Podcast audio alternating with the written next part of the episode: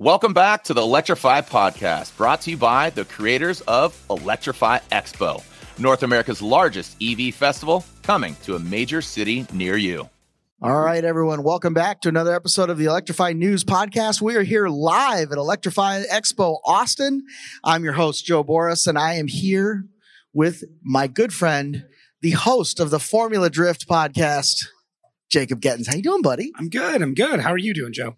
I am doing so good, man. We got the sun shining. It's a beautiful fall day. It's exactly where you want to be at the Circuit of the Americas.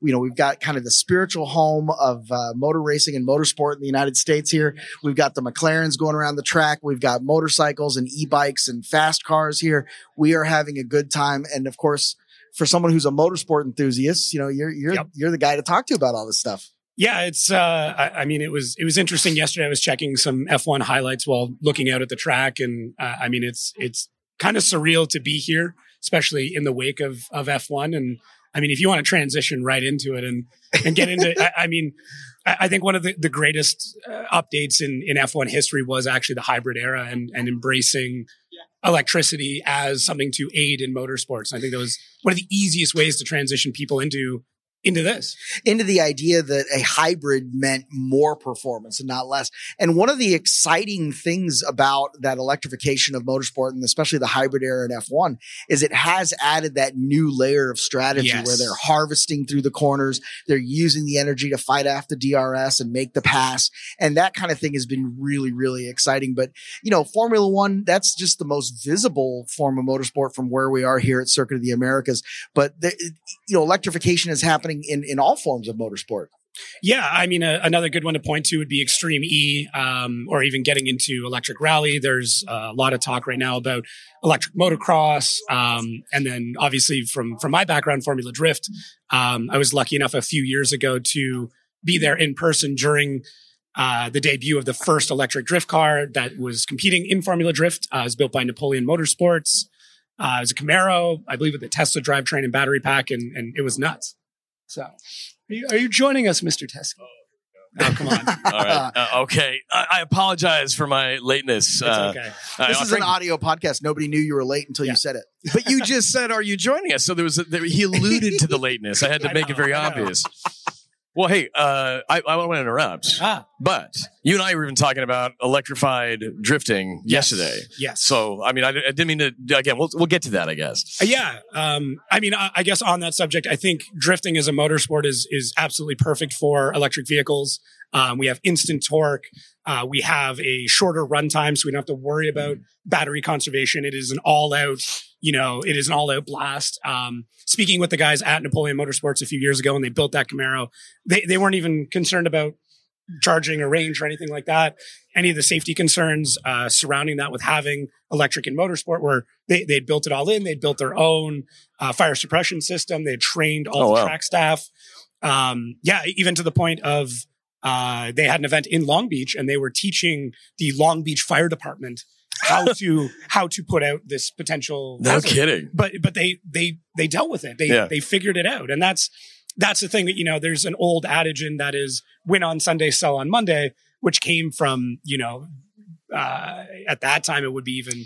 Well, it was the Ford versus Chevy days, the NASCAR thing. You would go and you'd win a race on Sunday and then that would boost sales on Monday. And that's the thing. We see so much development within motorsport because you are putting vehicles to the absolute extreme and you can figure out R&D that would take years of road testing within a couple of laps. I mean, Le Mans is a great example of that. Oh, definitely. Yeah. Yes. But we've got the guys from Vermont Sports Car here. They've got a really exciting car. When we were at Long Beach, we had the guys from Unplugged Performance that had their Pikes Peak car. Yep. And, you know, you start looking at tracks like the Nürburgring, tracks like Pikes Peak and those kind of events, and you're seeing the overall lap records are falling to electric vehicles. Yep.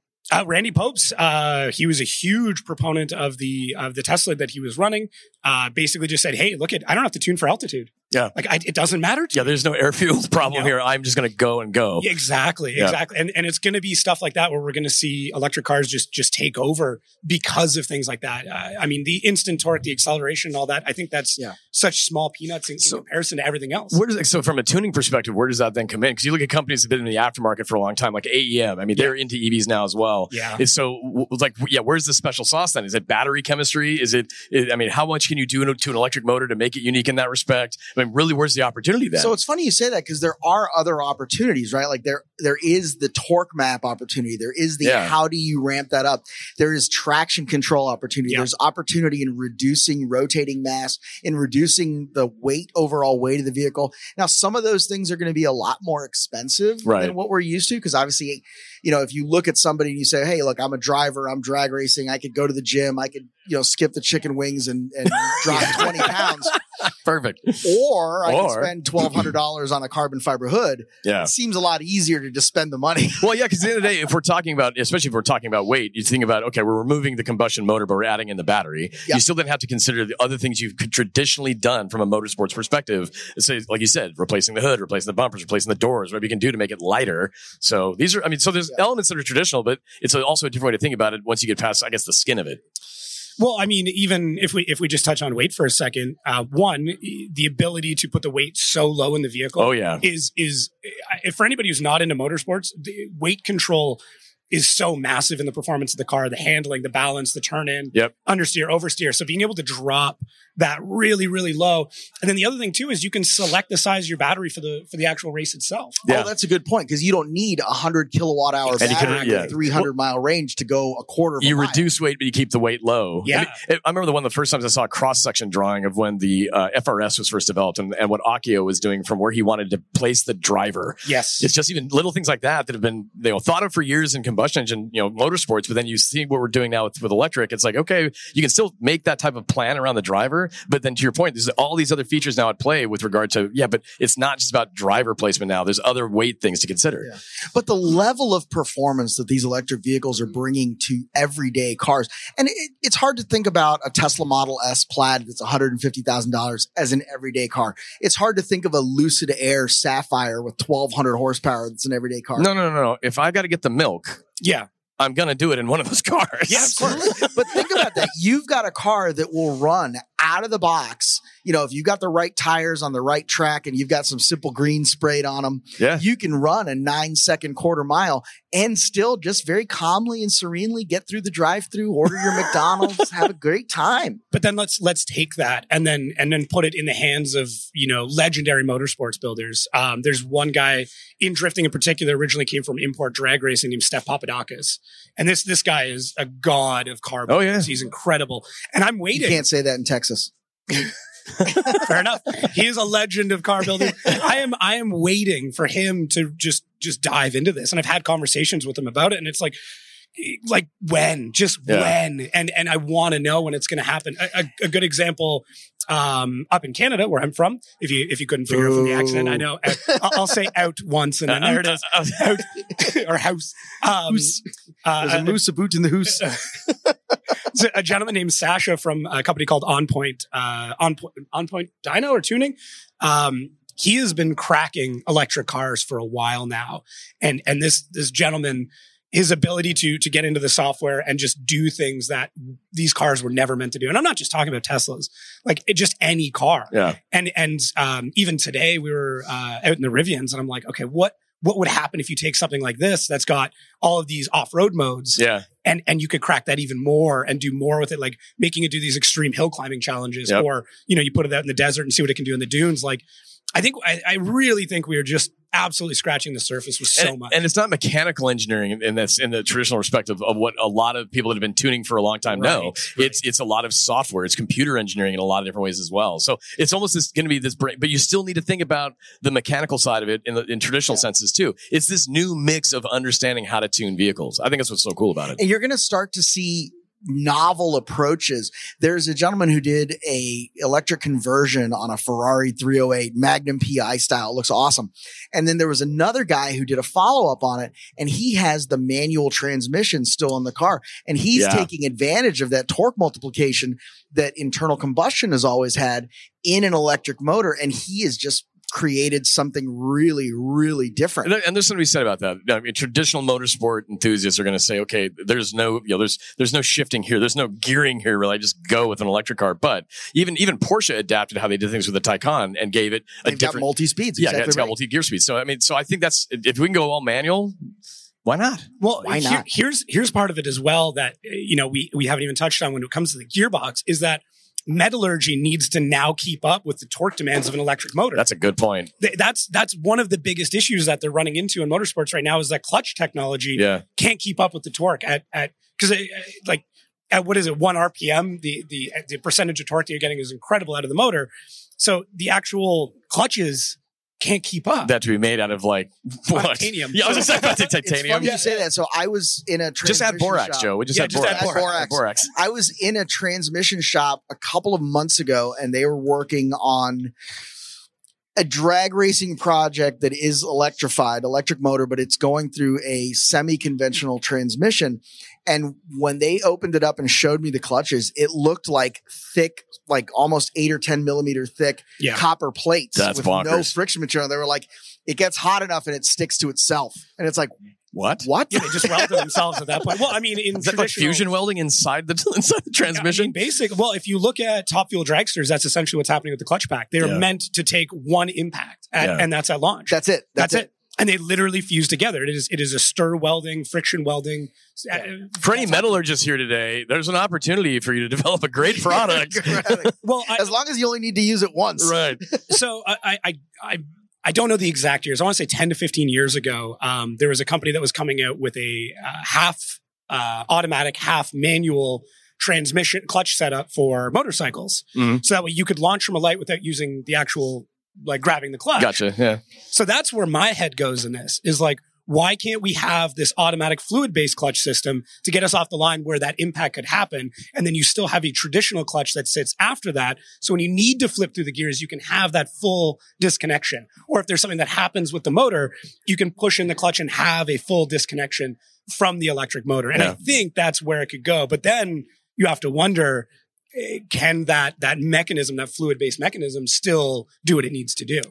Well, and I think I want to get back to Formula D here, to Formula Drift. All right. I mean, this has all been great. No, this is so good. But, you know, one of the questions that I have is, you know, within Formula Drift, when you have the two drivers and they're doing that, like, concertina, they're doing that dance together, they're using the engine noise, they're using the throttle input, what they hear, to determine their next move and try to match the other driver. Yeah. When you take that away, that puts a tremendous advantage on the lead driver. Yeah. And that's exactly what we saw. So this would have been in Road Atlanta when the car really, really made a debut. They had it in Orlando. I was telling you guys the story last night, but for everybody else, normally in drifting, you do warm the tires up. You kind of get that first cap off.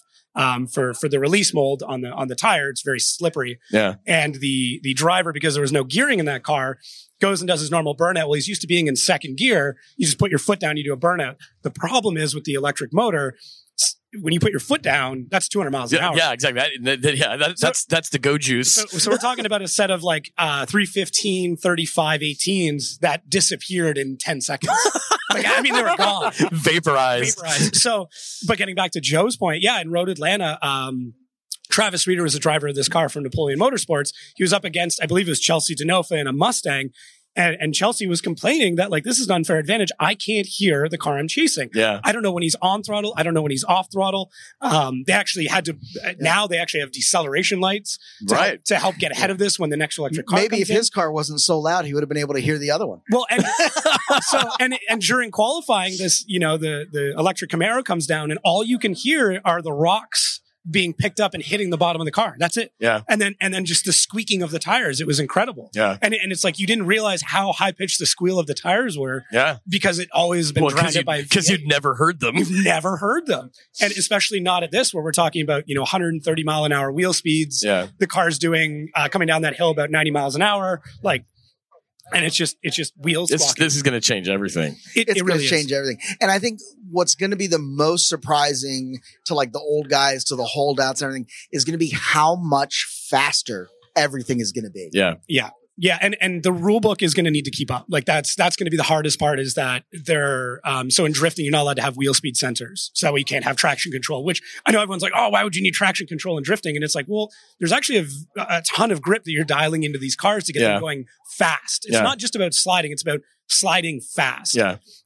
With the electric, it's like, how do you monitor that? Yeah. Right now, there's a CAN bus system they can put essentially detectors in and pull logs and see, okay, is there unnatural throttle happening? Mm-hmm.